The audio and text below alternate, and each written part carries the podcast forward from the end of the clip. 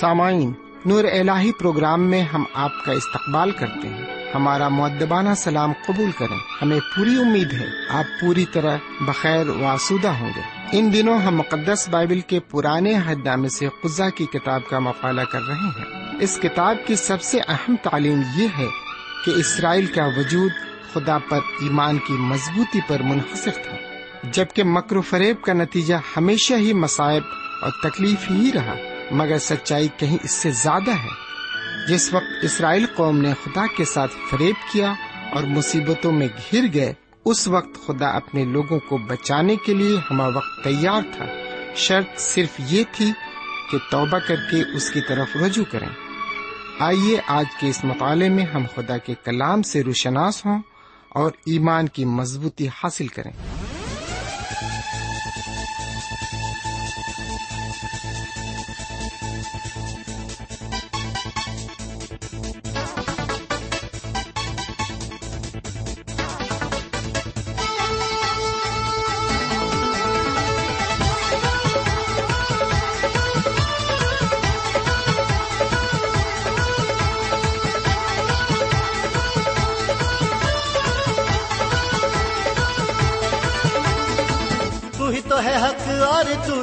رستا تو ہی رستا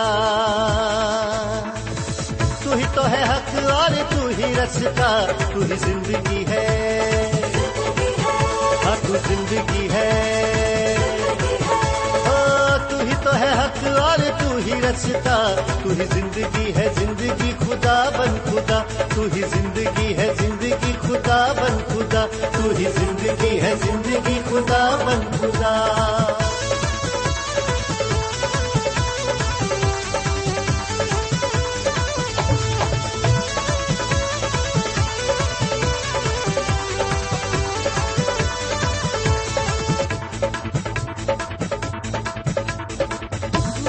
سب کچھ تو ہی تو ہے، ساتھ میرے اب تیری روح ہے۔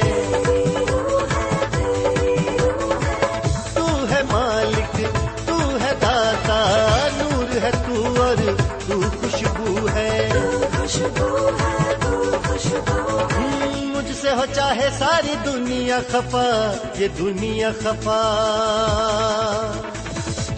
سے ہو چاہے ساری دنیا خفا تو ہی زندگی ہے۔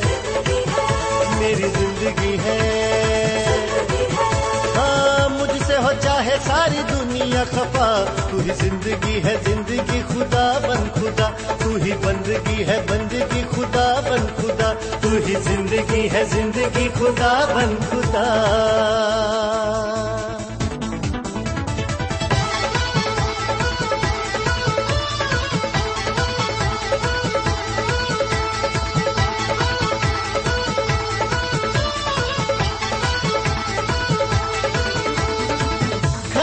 بنائے، تو ہی بنائے، تو نہ بنائے، کون بنائے؟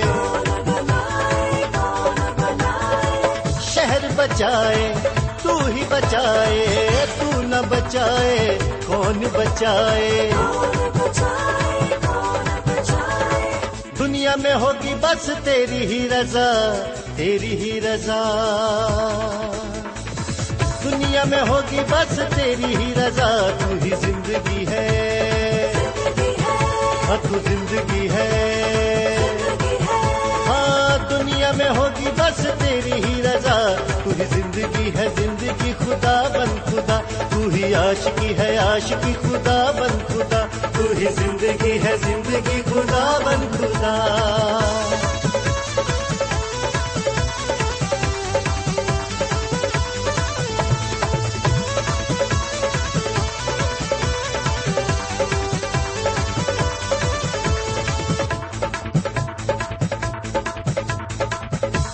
بس کا، تو ہے سہارا ڈوبنے والوں کا تو کنارا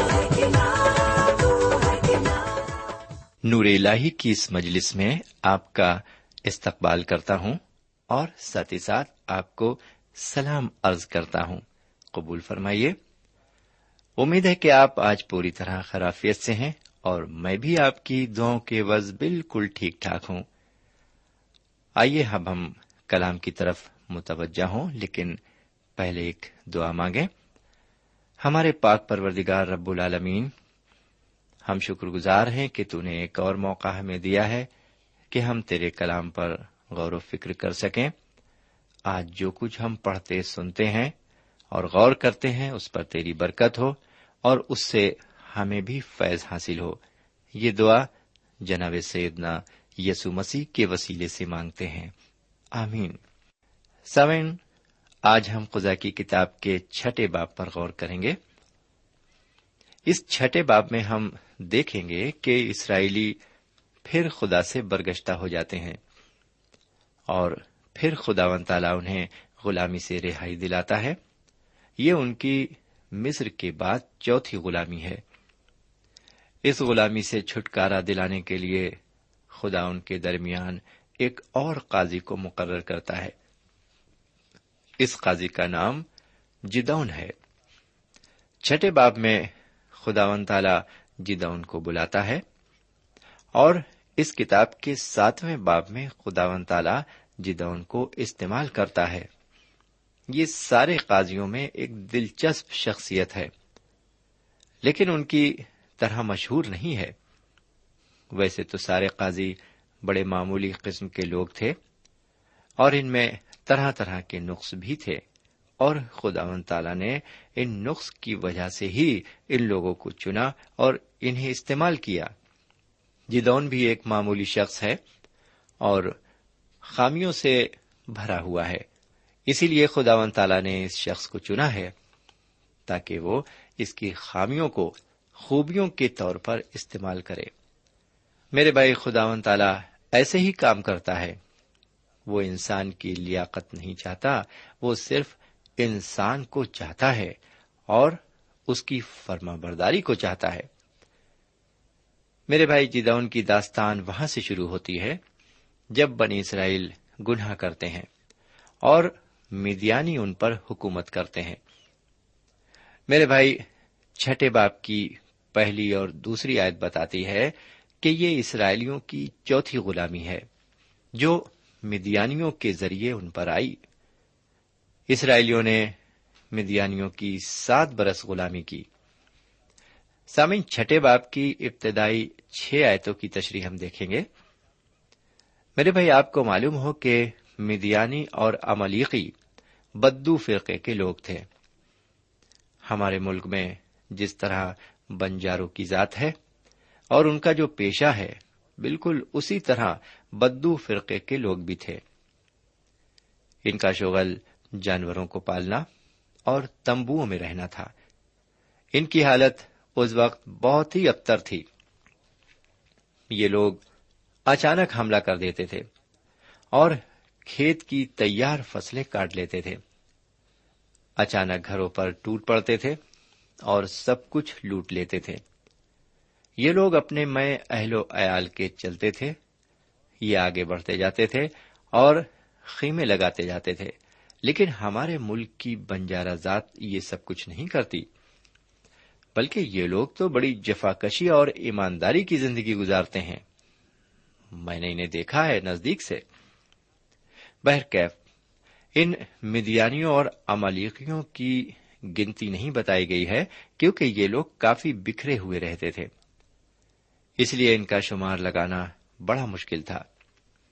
کیا ہوا کہ انہوں نے اسرائیلیوں کو آ کر گھیر لیا اور بنی اسرائیل ان کے ڈر سے اپنے گھروں کو چھوڑ کر بھاگ گئے اور پہاڑوں کی ماندوں اور غاروں میں پناہ لی۔ میرے بھائی، اس داستان میں پھر وہ چکر شروع ہوا کہ بنی اسرائیل نے گناہ کیا اور ان بدو لوگوں کے ماتحت ہو گئے۔ دبورا کے دنوں میں لوگ بڑے آرام اور سکون سے رہے، لیکن اب وہ خدا کے سامنے کرا رہے ہیں۔ بہرکیف پانچویں آیت کے مطابق مدیانی بنی اسرائیل پر چڑھائے۔ وہ ٹڈی دلوں کی طرح ان پر چھا گئے۔ وہ گنتی میں بے شمار تھے اور انہیں گننا ناممکن تھا۔ مدیانیوں نے دیکھا کہ ان کی فصلیں بہت اچھی ہیں اور وہ ان فصلوں پر ٹوٹ پڑے۔ انہیں اناج اور ساگ سبزی کی ضرورت تھی اور انہیں یہاں اپنی ضرورت کے مطابق سب کچھ ملا۔ پھر آگے ساتویں آیت سے دسویں آیت تک ہم پاتے ہیں کہ بنی اسرائیل خدا سے پھر فریاد کرتے ہیں۔ خدا رحیم و کریم ہے، وہ پھر ان پر رحم کرتا ہے۔ وہ اپنے بندوں کے لیے ہمیشہ اچھا ہی اچھا کرتا ہے۔ خدا اپنے ایک نبی کو بھیج کر اسرائیلیوں کو بتاتا ہے کہ ان کی یہ حالت کیسے ہو گئی۔ تاکہ وہ آگے کو خبردار رہیں اور کفر اور گناہ سے بچے رہیں۔ بہرکیف خدا ان کے درمیان ایک چھٹے قاضی کو مقرر کرتا ہے، جس کا نام جدون ہے۔ خدا و تعالی جدون کو بڑے عجیب و غریب طریقے سے بلاتا ہے۔ سوائن جدون کوئی ہیرو یا کوئی اونچی ہستی کی شکل میں ہمارے سامنے نہیں آتا ہے۔ آئیے ذرا گیارہویں آیت میں دیکھیں کہ اس کا بیک گراؤنڈ کیا ہے۔ مطلب اس کا جو اس کا جو ماضی ہے وہ کیا ہے۔ لکھا ہوا ہے، پھر خداون کا فرشتہ آ کر افرا میں بلوت کے ایک درخت کے نیچے جو یواس ابھی زری کا تھا۔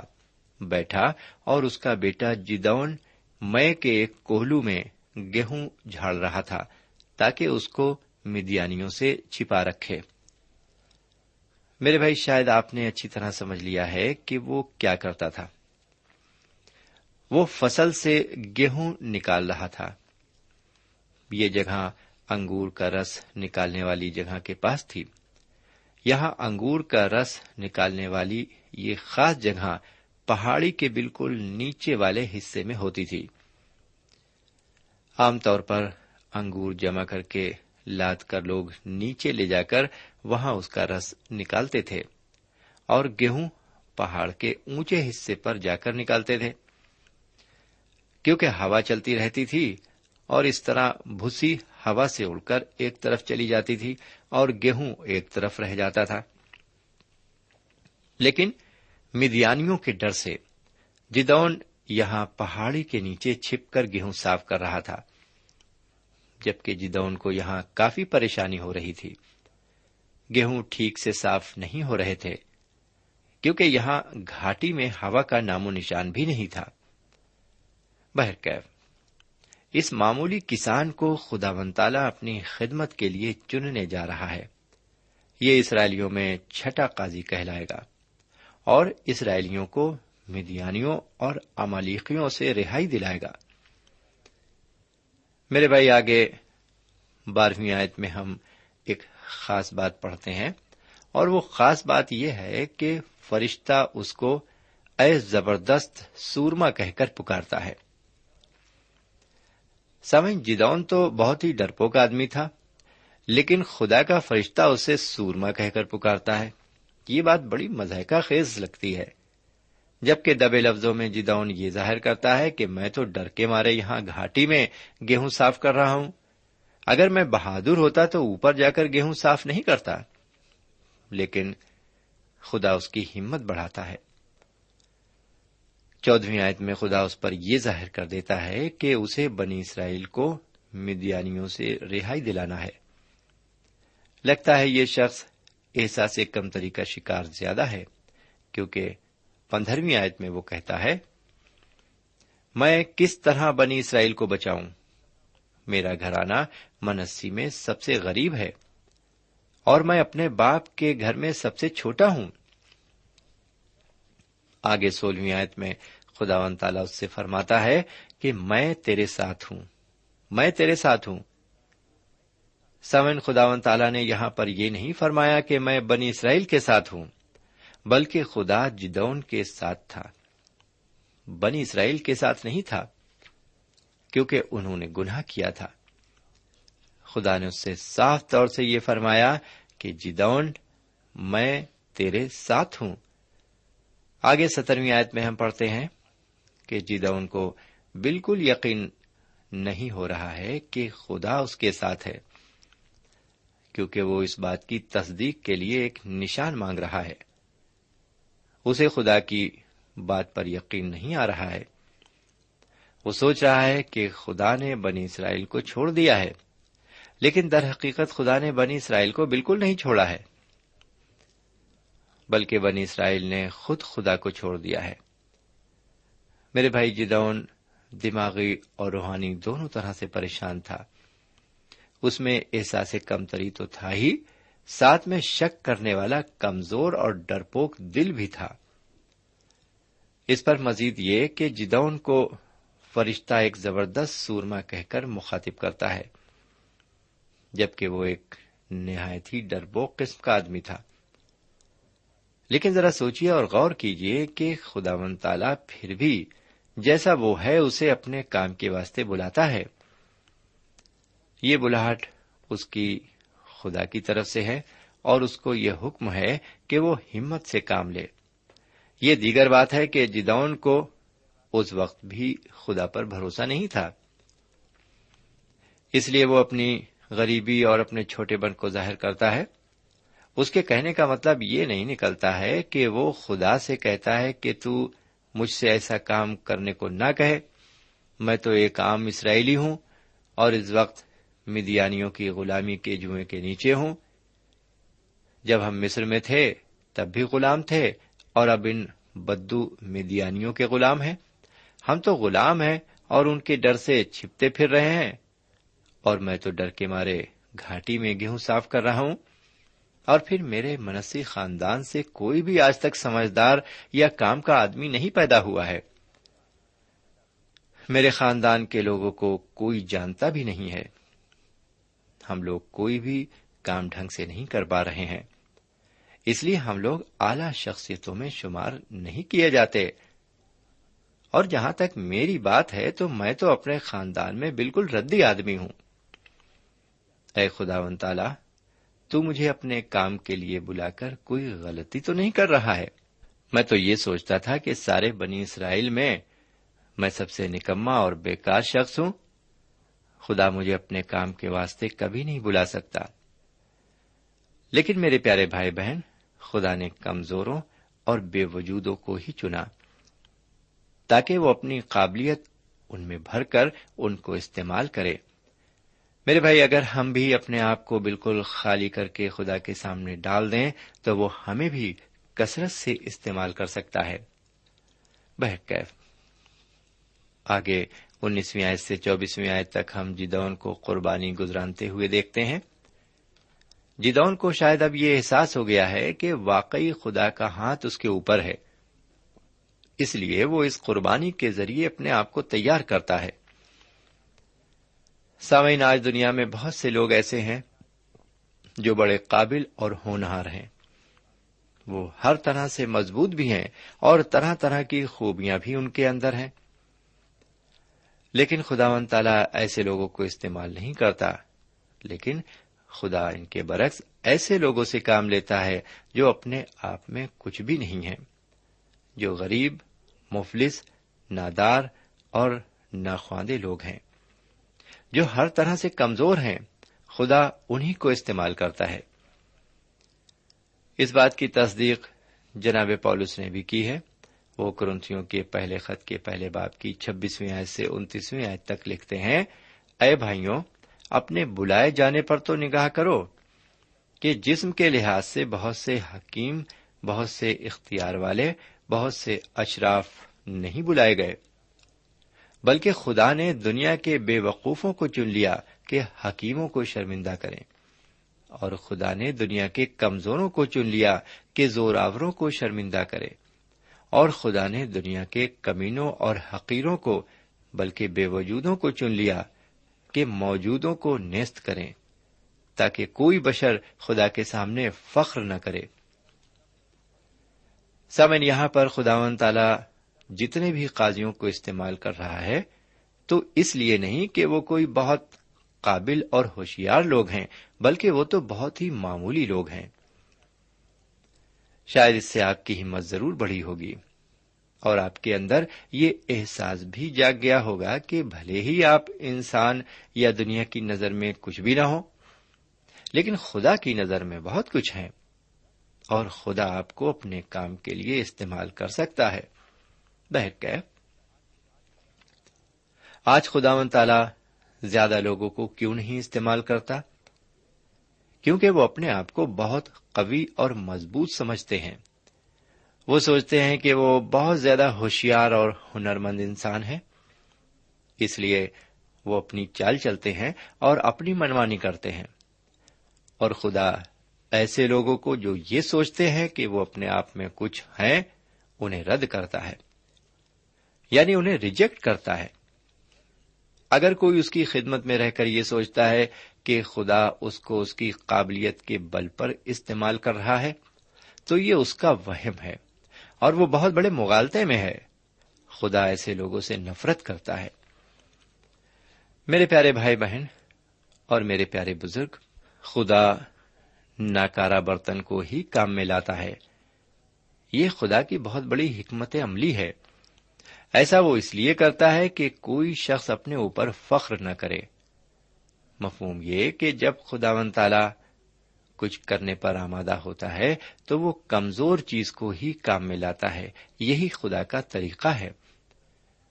سمے ذرا سوچیے کہ جناب موسا ایک ٹوکری میں جھاڑیوں کے بیچ ندی کے کنارے پڑے ہوئے تھے اور فرون دوم کو دیکھیے جو سارے فرونوں میں سب سے طاقتور فرون تھا اور اس وقت گدی پر بیٹھا ہوا تھا۔ یہ وہی فرون ہے جس نے مصر کے بڑے بڑے شہر بسائے۔ ذرا ان دونوں کا مقابلہ کیجیے۔ ایک طرف جناب موسا ایک کمزور چھوٹے بچے کی شکل میں۔ دوسری طرف فرون بادشاہ، ایک طاقتور بادشاہ کی شکل میں۔ آپ کس کو ترجیح دیں گے؟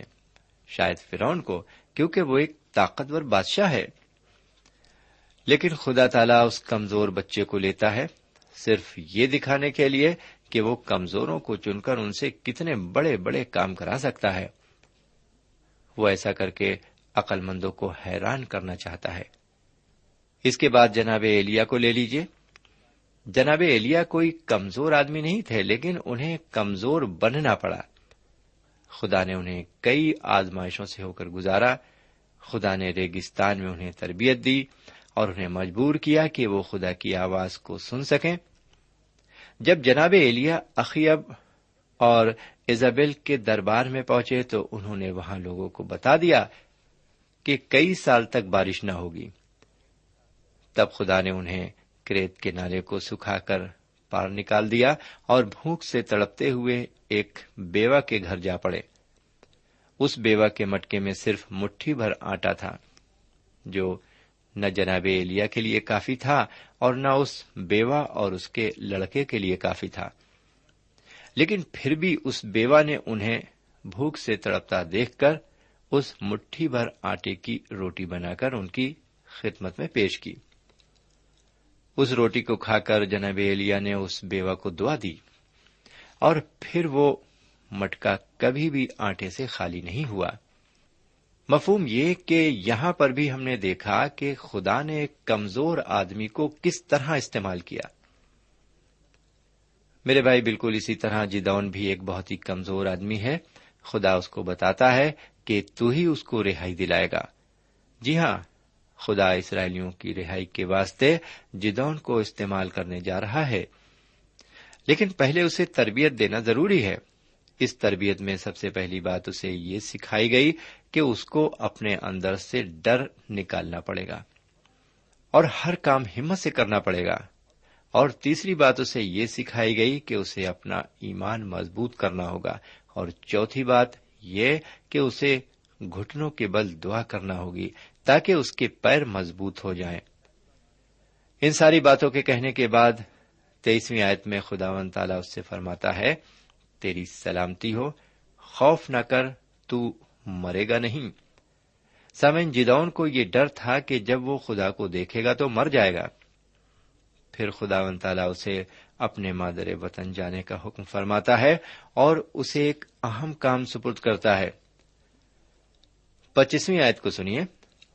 لکھا ہوا ہے، اور اسی رات خداون نے اسے کہا کہ اپنے باپ کا جوان بیل یعنی وہ دوسرا بیل جو سات برس کا ہے، لے اور بال کے مذہبے کو جو تیرے باپ کا ہے، ڈھا دے اور اس کے پاس کی یسیرت کو کاٹ ڈال۔ پچیسویں آیت سے آگے ہم پڑھتے ہیں کہ جدون خدا کے حکم کے مطابق بال سے قطع تعلق کرتا ہے اور یہاں سے اسرائیل کی فوجی تیاری بھی شروع ہو جاتی ہے۔ اس طرح جدون اپنا کام شروع کر دیتا ہے۔ ایک بات یہ بھی قابل غور ہے کہ جبکہ اس کام میں جدون کو بھرپور خدا کی مدد مل رہی ہے، لیکن پھر بھی وہ ڈر رہا ہے۔ بشرطے کہ وہ دن دہاڑے بال کی مورت کو ڈھانے کا کام کرتا، اس نے رات کو یہ کام انجام دیا۔ اور وہ بھی ڈرتے ڈرتے، لیکن خدا اس کو سنبھالتا ہے۔ جدون اب بھی ڈر سے ہچکتا ہے، لیکن خدا اس کے ڈر کو آہستہ آہستہ کم کرتا ہے اور اس کے ایمان کو مضبوط کرتا ہے۔ دعا کے لیے اس کے گھٹنوں کو مضبوط کرتا ہے۔ پھر ایک اگلا کام وہ یہ کرتا ہے کہ خدا اس کے اندر پاک روح ڈالتا ہے۔ میرے بھائی، خدا جس شخص کو بھی استعمال کرتا ہے، اس کے اندر پاک روح بھر دیتا ہے۔ ذرا چوتیسویں آیت کو سنیے اب۔ تب خداوند کی روح جدون پر نازل ہوئی، سو اس نے نرسنگا پھونکا اور ابیزر کے لوگ اس کی پیروی میں اکٹھے ہوئے۔ میرے بھائی، نرسنگے کا مطلب ہوتا ہے لڑائی، جیسے ہی اس نے نرسنگا پھونکا اس کے لوگ جلدی جلدی اس کے پاس جمع ہونے لگے تاکہ مدیانی اور امالیقی دونوں سے لڑ سکیں۔ میرے بھائی، آپ جانتے ہیں کہ آگے کیا ہوا؟ جی، جدون کے پیر ٹھنڈے پڑ گئے اور وہ ڈر کے مارے خدا کے پاس بھاگا بھاگا گیا اور یہ جاننے کے لیے ایک نشان طلب کیا کیا واقعی خدا نے ان مدیانیوں اور املیقیوں کو اس کے ہاتھ میں کر دیا ہے؟ وہ کہتا ہے، دیکھ ہے خدا و تعالی، میں بھیڑ کی اون کھلیان میں رکھوں گا، اگر اوس صرف اون پر ہی پڑی ہے، تو میں سمجھوں گا کہ واقعی تو میری طرف ہے اور ہم کو دشمن پر فتح دلانے جا رہا ہے۔ اور بالکل ویسا ہی ہوا، اوس تو گری، لیکن صرف اون پر گری۔ باقی جگہ سوکھی رہی، اور جب اس اون کو نچوڑا گیا، تو پیالہ بھر پانی نکلا۔ باقی باتیں اگلے پروگرام میں دیکھیں گے۔ ہمیں اجازت دیجیے یہاں پر۔ خدا حافظ۔ سامعین، ابھی آپ نے ہمارے ساتھ پرانے عہد نامے سے قزا کی کتاب سے خدا کے کلام کا مطالعہ کیا۔ اس مطالعے سے آپ کو روحانی تقویت حاصل ہوئی ہوگی۔ ہماری خواہش ہے کہ آپ اپنے تاثرات سے ہمیں ضرور نوازیں۔ ہم آپ کے خط کے منتظر رہیں گے۔ خدا حافظ۔ ہمارا پتہ ہے۔ پروگرام نور ال post box number one five seven five Sialkot Pakistan. پتا ایک بار پھر سن لیں۔ پروگرام نور ال پوسٹ باکس نمبر ایک پانچ سات پانچ سیال کوٹ پاکستان۔